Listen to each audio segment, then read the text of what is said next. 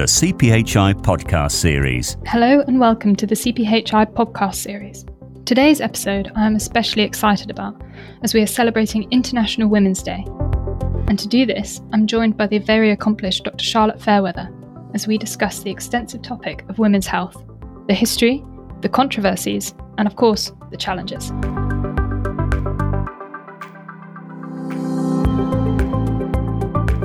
Dr. Charlotte Fairweather is the Global Medical Innovation Strategy Lead for Bayer.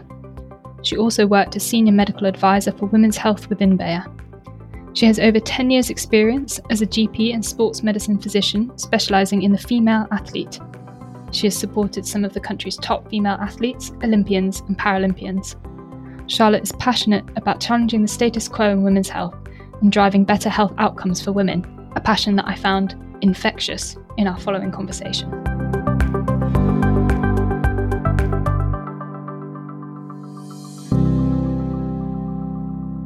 Thank you, Charlotte, for joining me today. Very much looking forward to this conversation.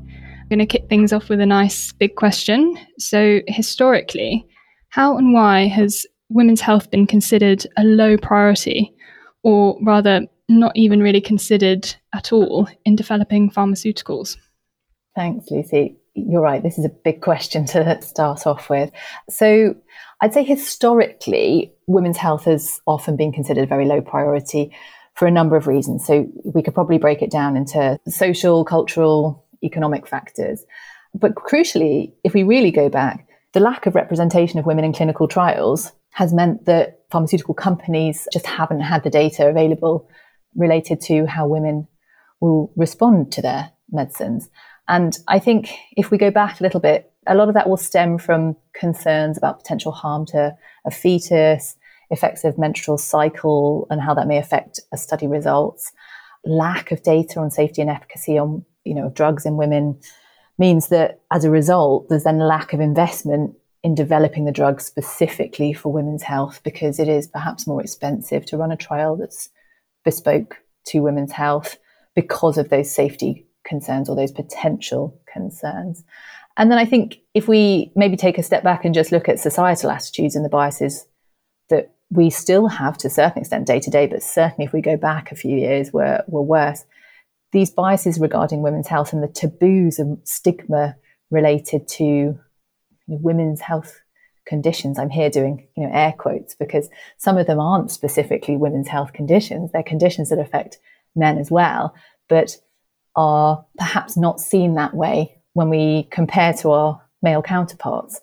I think that plays a big part in it, and somehow women are stigmatized for having a health condition um, that perhaps you know men aren't. And maybe we take something as simple as cardiovascular disease, you know, heart attacks, if you want. They affect women as well, but everything revolves around looking at men when we when we talk about those kind of diseases. And as a result, often, you know, I can say this from a clinician's perspective, you have to be really um, sure that you don't forget about these things when you have a female patient sat in front of you.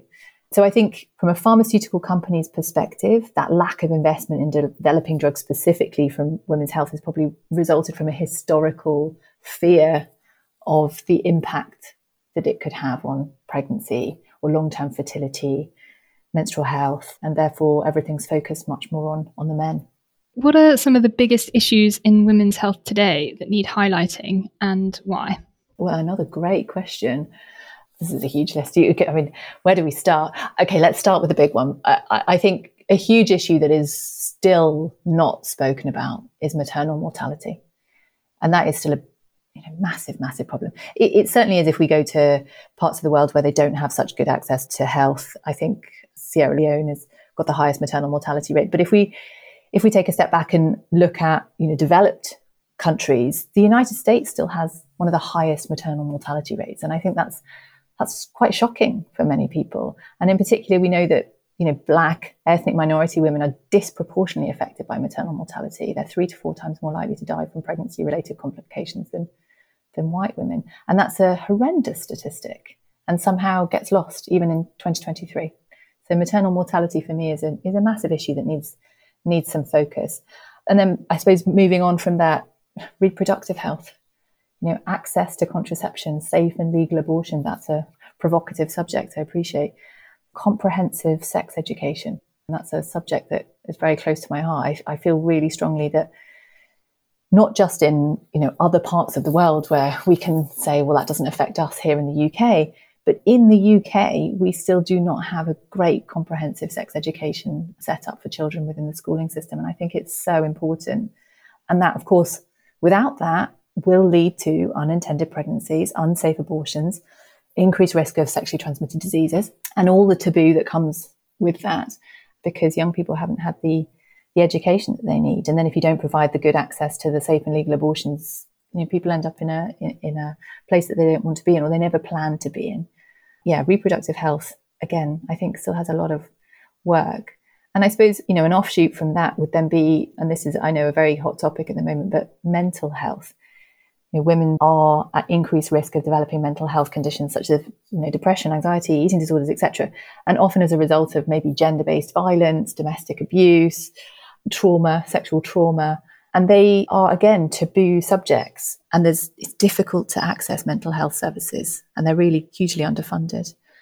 So uh, you know, those for me are probably the three top. I suppose if we just go to more general medicine, you know, autoimmune diseases disproportionately affect women, and even that to me as a as a as a doctor, I wasn't aware of that. That that didn't come through in in very clearly in teaching, and that's something you pick up as a clinician but I don't think is, uh, you know, I, I don't know how aware the public are of, of that. And despite that, so we know that autoimmune diseases are disproportionately affect women. And even knowing that, research on autoimmune diseases historically focuses on men. So, you know, we're then in that gender bias again. We're back into that vicious cycle of delayed diagnosis and treatment for women because the research has been focused on men, even though we know that women are more likely to be affected by those mm. diseases although we've come a long way, and I don't want to underplay how far we've come, there is still a long, long way to go. And I think it's crucial to focus on some of those if we want to continue to improve the health and well-being of women across the world. yeah, absolutely. Like so, yeah, especially across the world because that's where there's so many disparities that we can see. Yeah, so it's really it is it really is a global issue. Absolutely. Right. So, in the last few decades, as you mentioned, we have come a long way, and there's definitely been a rise in advocacy for women's health, and there's more light been shed on issues relating to medical misogyny, especially around some of those more controversial subjects, not necessarily saying that there's been progress in all of those aspects. How has this affected drug development in recent years? Have you seen that this has improved along with that raising in awareness? Yeah, so that's, a, that's an interesting question. I, I, the bottom line is yes, it has affected drug development.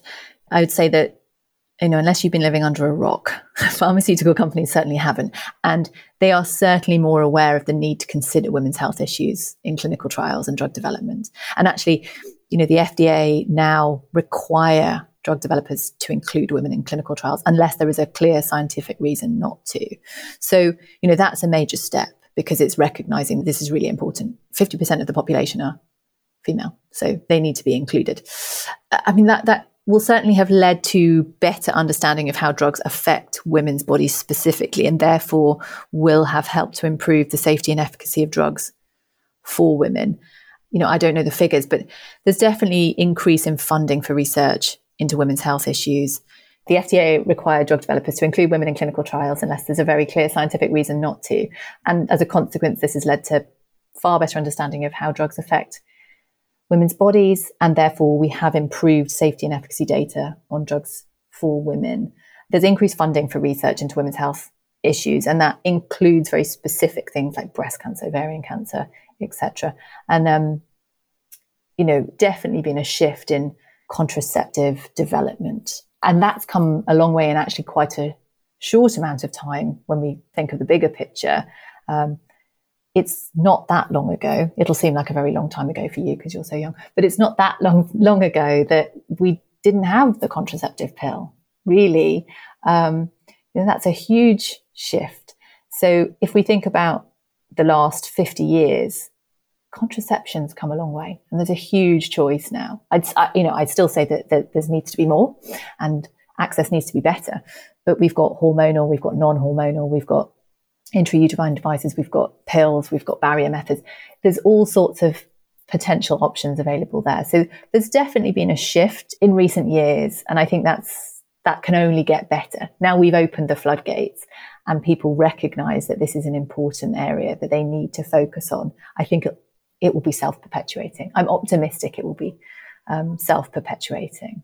Um, so yeah, I suppose watch this space. We'll have a conversation again in five or ten years' time and see see where we're at. Yeah, then. absolutely. Yeah, I'm. I think there's um there's a lot to um to be discovered uh, in terms of contraception and things like that. I feel like there's going to be so many many medicines and things that come out in the future, and just um flipping that on its head a bit would be really interesting. I'm very much looking forward to see how that develops, um, particularly. Yeah. Yeah. Um, okay, well, great. That's um, so uh, you touched on it there actually in terms of if we're talking about clinical trials. And also, even in the news recently, there's been developments in terms of in the US bringing in legislation to have a requirement for better representation of women and people of color in clinical trials could you talk me through some of the challenges in gaining representation um, for for women, women of different races, and um, pregnant women as well in clinical trials, and why why that that representation is so important? This is quite a difficult question, really, and it's really multifaceted. You know, we spoke earlier about historically women have been excluded. You know, period, not just across different races. And now we're a little bit further down the line. But yeah, absolutely. We've still got very specific groups that are clearly highly underrepresented um, within clinical trials. And I, I, don't think there's one clear reason for that.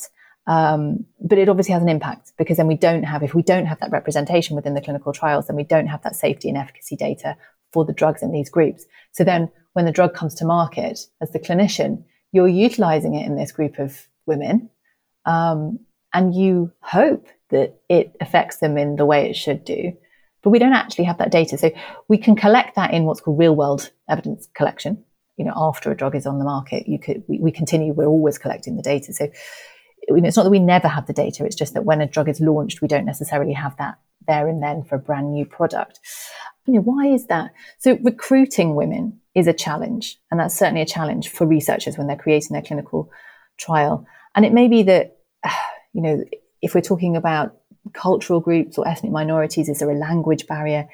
Are there logistical challenges? You know, if women have children and they're at home, is there a, logistical challenge? You know, very simply breaking it down to that with childcare and transportation. Is there potential distrust in the medical community, perhaps, because historically they haven't felt that they've had that support? So why should they offer themselves into research. It's also, you know, the pregnant women, that is a huge challenge, as I'm sure anyone can imagine, because to get informed consent or to get it consent from a, a pregnant woman is a challenge because you're asking them to do something that can potentially affect the fetus. So we actually don't do trials on pregnant women, but we obviously do give them medicines. So, you know, this is a real juxtaposition. And there are pregnancy specific considerations that we need to take into consideration. And if we do want to have these groups of women within clinical trials, it can add cost to the clinical trial. So as a pharma company, and if you know I'm paying for the research, is it worth it? If I can do the trial without them in and then get the drug to market and then we'll collate that data in you know, real world evidence later down the line. I'm not saying that's the right thing to do, but you know, I can see that juxtaposition. It's it's really difficult, and I'm not sure what the answer is or, or how we breach that hurdle, if you like. But I think maybe it's breaking it down and looking at, you know, there, there shouldn't really be an excuse for a language barrier issue nowadays. There's, there's technology to assist us. There's ways of getting around that. Access to digital support, I think, allows us to be able to offer better education, perhaps, on what a trial is about. But still, reaching out to those areas of society is is perhaps more difficult. And just by the nature of a clinical trial, you know, is there an argument that you get some level of bias in who you're getting in the trial because of the way it's set up? And you know, we are aware of that when we when you look at a trial and you break it down, you're aware of those biases. But there's definitely still huge swathes of the population who are who are neglected from trials and this is a difficult one because I, I, want to give you an answer or a, you know a, way to fix it, but I, I, don't know what the answer is for this. I think we have to do it one step at a time and perhaps with the increased funding that's coming into women's health, the cost piece will be taken out of the equation or will be Mm. less of an issue as we move forward. Um, but the safety thing Yeah. is still there. Yeah, absolutely. Yeah, it, like you say, it's such a multifaceted issue. Really, it's it's no um, one size fits all answer either. So yeah, it's it's definitely a tricky one, but like something that you know has to be has to be talked about so that yeah, those options can be considered. Mm, absolutely. So the theme for this year's International Women's Day is embrace equity. And I think this is quite applicable to what we're talking about today, what we've just talked about in the clinical trials and in the global access to medicine. How do you think that we can make that that access um, more equitable um, for people all over the world? Gosh, globally, this is a complex issue. definitely, yeah, another big question that definitely requires another multifaceted approach, I think. I mean, yeah, bottom line, probably money, increased funding. There needs to be increased funding for the research. We've just said that. And specifically for those conditions that disproportionately affect Mm. women. And then, you know, if we can get that, that will help to develop new treatments, therapies that are specifically tailored to women's health needs. And I think that's, if we could do that, that ticks a box.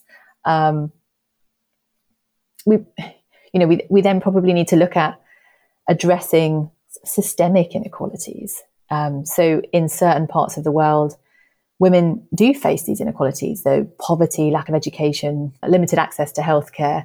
So addressing those underlying issues would be critical, I think, to improving women's access to medicine in those areas. You know, and I've just said it, education and awareness. I've, we've said it, you know, earlier on.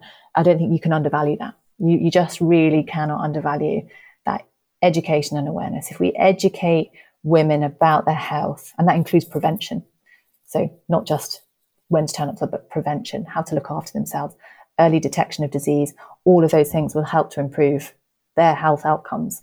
And that means making them aware of availability to, to things like, I don't know, vaccinations, cancer screening, family planning. Um, yeah, really, really important things that are not, you know, even in even in this country, that they're not taught in school. You have to find them out somehow. Um, and then if you go to more deprived countries where there is lack of good healthcare access, it's arguably, I don't want to say even more important, but, but well, maybe it is, it's just as important because then they really need to understand how to look after themselves and give people health autonomy. I'm a big fan of empowering people to have autonomy to look after themselves as best they can. Medicine should be to support somebody to optimize their health. It shouldn't be about firefighting all of the time. And I think that has got lost, even in well, actually very much in this you know in this country in the UK. With we have a national health service that you know we can all appreciate is a breaking point, but it's firefighting all of the time. And I think if we can just try to switch the mindset of people to really understand what they need to do to improve their own health and have some autonomy and take that responsibility, actually, that's really empowering. But that needs education.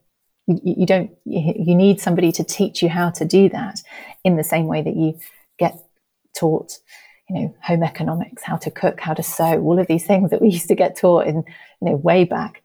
So for me, that's a really, really big part. And then, you know, we can't, again, back to the financials, but increased access to affordable medicines. People need to be able to afford the medicines. Um, and I know, again, you know, we're fortunate we're sitting in the UK where most of us have access to free healthcare because we have such a fantastic healthcare system. Um, but that's certainly not the case in many, many other countries. So making medicines more affordable, particularly in low and middle income countries, will help increase that access to medicines. So that's a bigger topic, but putting in measures such as price controls and you know generic availability, public-private partnerships, etc., helps massively. And you know, I, I, know pharmaceutical companies support low and middle income countries. It, you know, it's part of what they do. Most, many of them. Um, so it's it's not forgotten, but there's still a long way to go, um, and there's a big political element to that, I suppose. So I think that you know those are those are probably the the big ones for me. And I would say, you know, if I had to pick top ones, it's probably the education and awareness, closely followed by the funding. But the one that's maybe more easily fixed and doesn't cost as much as education. You know, we, we can provide education. We can make it available through channels that people can access. if they want to find yeah, it. I completely agree. So definitely work to be done there. Well, I mean, a, gr- a great example actually, and we're seeing it massively in the UK, far more than any other country, is um, you know, is education and awareness of things like you know menopause. It's massive over here, isn't it? Every celebrity's talking about it. I mean, you said you're 27, so it's a long way off for you. But my point is, I suppose it only takes one or two people to start talking, and then that increases the awareness. And then it's very difficult for people to pretend that it's not a problem and it's not there. And then they have to take an action, or they have to be seen to be taking an action. And I think that's all it takes. It's to raise the topic. And from that, you create a springboard for people to say, okay, well, what are you going to do about it? And it doesn't have to be much. It's not rocket science. It doesn't have to be a huge thing. It can sometimes be as much as just recognizing that it is a thing. It is a, an issue or it is something that affects certain people. That's enough. That was just a, an example that comes in that's, I suppose, quite topical at the moment. Yeah, no, that's brilliant yeah, I think again, so many, so many different things that we could go into, and so many different examples about global access and things. Even even taking into account in uh, the pandemic, when I know there was some, there was such a difference in countries in terms of just testing for COVID.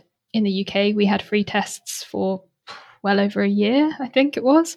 And that was absolutely not the case in so many countries. And that just contributed to a lot of um, a lot of the spread and all of these things. So yeah, like you say, it's just um, it's really the affordability of medicines and things like that is yeah. And actually, access. You've raised a really good point because access to medicines in the pandemic was really difficult talking about women's health, access to contraceptive services was really difficult. They shut all the contraceptive services in the pandemic. So women couldn't access. And I think that shows that we still have a very long way to go before we have health equality. Mm. And, you know, we don't like to think that this is going on, but there are people for whom sex is a job and sex workers rely on these services to keep them safe. And I think, although it's not something that many of us want to see or think about or talk about, it is vitally important to that group of women that those services are there as a way of them keeping themselves safe. And then on completely the opposite end of the spectrum, there were people who were in the pandemic saying, well, actually, we want to start a family and they wanted their intrauterine device removed and they couldn't find anyone to remove it. So it wasn't they actually wanted to reverse their contraception because they saw this as an opportunity to start a family and say well this is the right time for us. So it affected every group of women across the board. It's not the case now. Everything's back open but i know a lot of people were very infuriated by that decision and just made women feel like effectively was saying you're not the priority right now which i think was you know not a great message you mentioned empowering women and girls and at bayer i know that that's part of your plan to achieve this as part of the UN's Sustainable Development Goals, which are brilliant set of goals. But yes, if we're talking specifically about Bayer, how are you proposing to do this? Bayer does so many great things actually in this space that gets lost, and we don't really we don't speak about it enough, really. So, I mean, one of the big things that Bayer committed to is something called the 100 Million Women Project, which was a pledge to provide contraception, contraceptive services to 100 million women in low and middle income countries. And we heard today that as of end of last year, we were at 44 million. So not quite halfway, but that's a significant number of women to provide um, mm. contraception to. And Bayer's partnered with uh, the Bill and Melinda Gates Foundation, the German Red Cross, to provide emergency support and access to women in low income countries. So they have access to contraceptive service, family planning education, um, which is so invaluable. And, it, you know, it's that education piece again. You know, we saw some of our colleagues going out to teach people how to fit contraception and you know they should the, the saying of give a man a fish he'll feed a family today but they'll be hungry tomorrow teach a man to fish and he'll feed himself and his community for a lifetime. And, and that's the premise behind it. It's, this isn't just about providing you know, a load of contraceptive devices or pills to a country and saying, there you go. And off we go back to our, you know, our comfy offices. It's about actually teaching and setting up the infrastructure and providing the yeah, the, the, the, the, foundations for them to continue to provide that, that service um, and take that to places where they historically haven't had good access. Um, and I think that's, that's really powerful because that's empowering those women.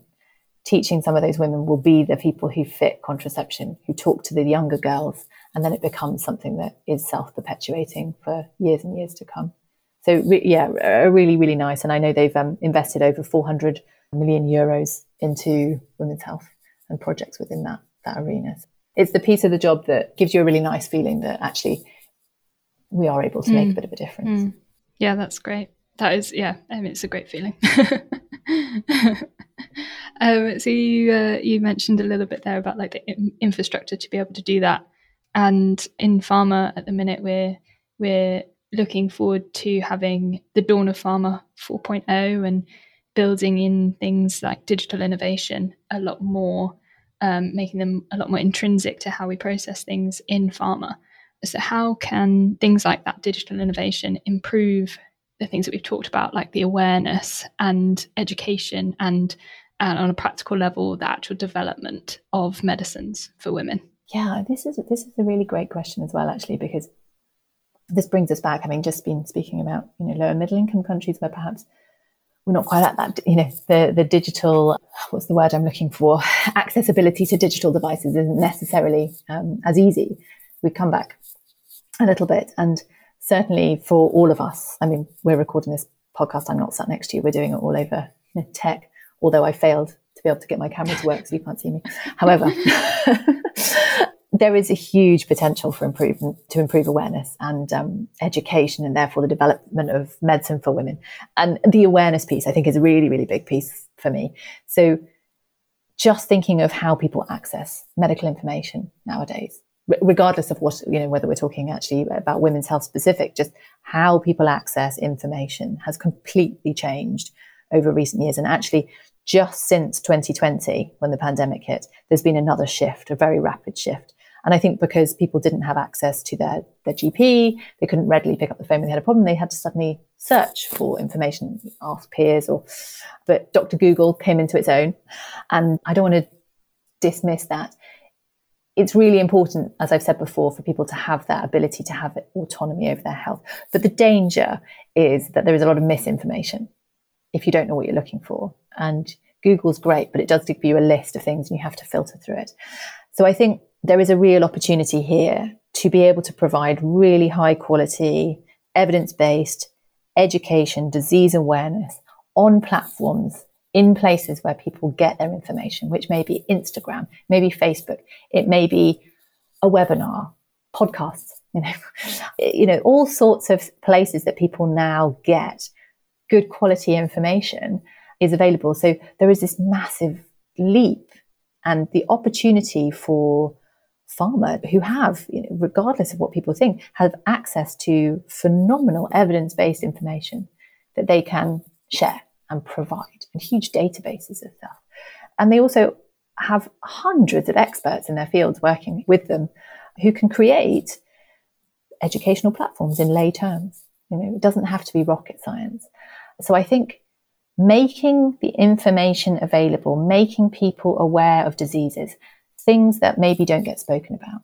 You know, we spoke about uh, women's health issues often being stigmatized or tabooed. And then earlier we talked about, you know, menopause now being everywhere.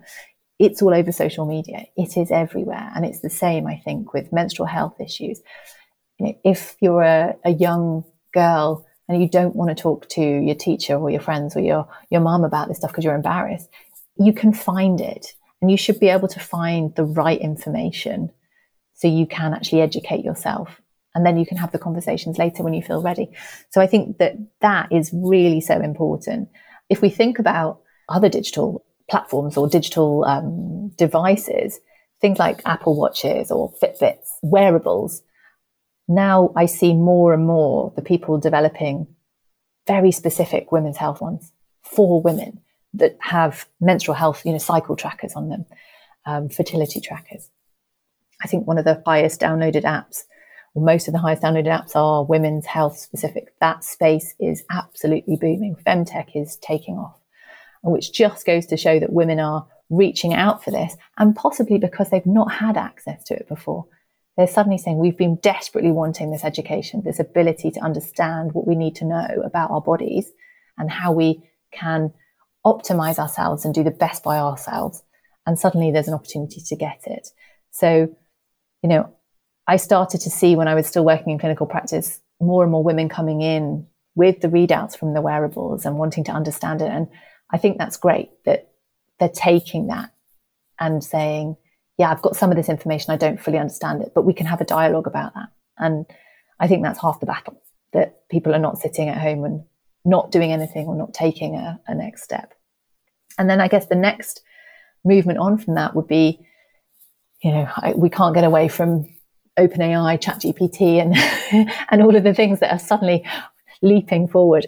But there is a huge space, perhaps, for personalized medicine.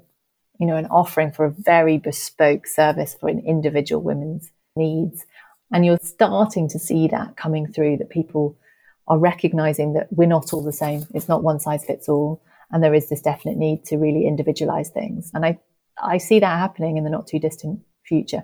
And you know what? Perhaps going back to one of your earlier questions, which was about recruitment into clinical trials, perhaps digital tools, social media platforms, this ability to reach people might just help to solve that recruitment issue because women will be able to see it. People could advertise their clinical trials, and we, we already do, to make it more accessible to people who perhaps haven't had that access before.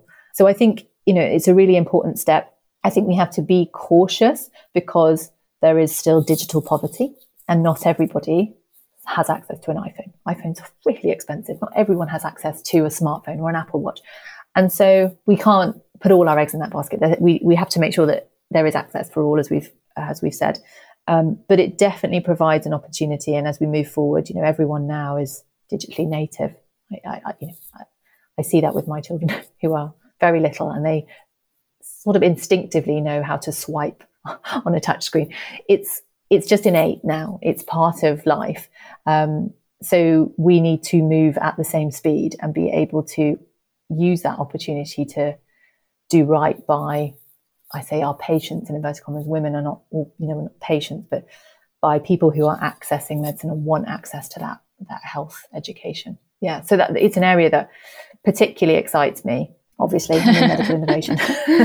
um, but but I think it, you know when you look at something like women's health that's been playing catch up for so many years, this offers such a brilliant springboard to leap forward and really bring us up in line with mm. where we should be. Yeah, absolutely. Yeah, I completely agree. There's, it, like you said, you have to be careful in terms of who don't make that gap bigger in terms of the access. But overall, it's definitely going to be something that can help massively. And yeah, I personally have all the apps and I love them.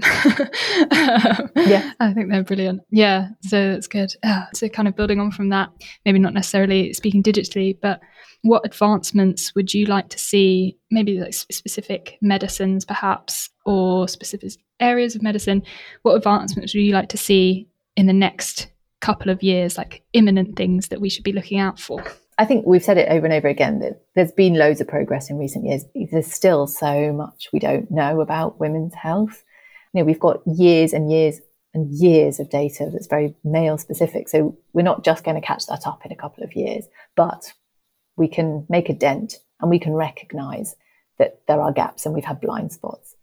I think, you know, in the reproductive medicine space and thinking about sustainability and what people want now, I think there's a definite gap in the non hormonal contraceptive offering. It's certainly something I started to hear working, you know, when I was working in, in clinical medicine in women's health and running a women's health clinic, that actually women are asking, you know, they want to know, well, what are my options? I don't want to take hormones, you know, or I've, I've tried and I didn't get on with it. What are my options? And this, that is still a very limited space there are not great options in that space still. And that shouldn't be the case. It really shouldn't be the case. So I think there's a gap there. Um, and I think now that people are starting to ask for it, it puts pressure on the pharmaceutical companies or somebody, somebody to answer and say, okay, we need to invest in this. You know, there's an unmet need there. well, there is an unmet need there because the current offerings are not perhaps acceptable to all women because of the potential side effects or you know if you limit somebody to barrier methods there's a bigger room for error and a bigger room for an unplanned pregnancy. And obviously that is not what the intention is. So in 2023 we shouldn't be in a position where if you don't want a hormonal contraception you're accepting something that is perhaps not as good um, or not as efficacious or something that can give you heavier bleeding. And I, I you know, I, I, don't think choosing between those two options, that shouldn't be where we're at for a woman who doesn't want to have hormonal contraception.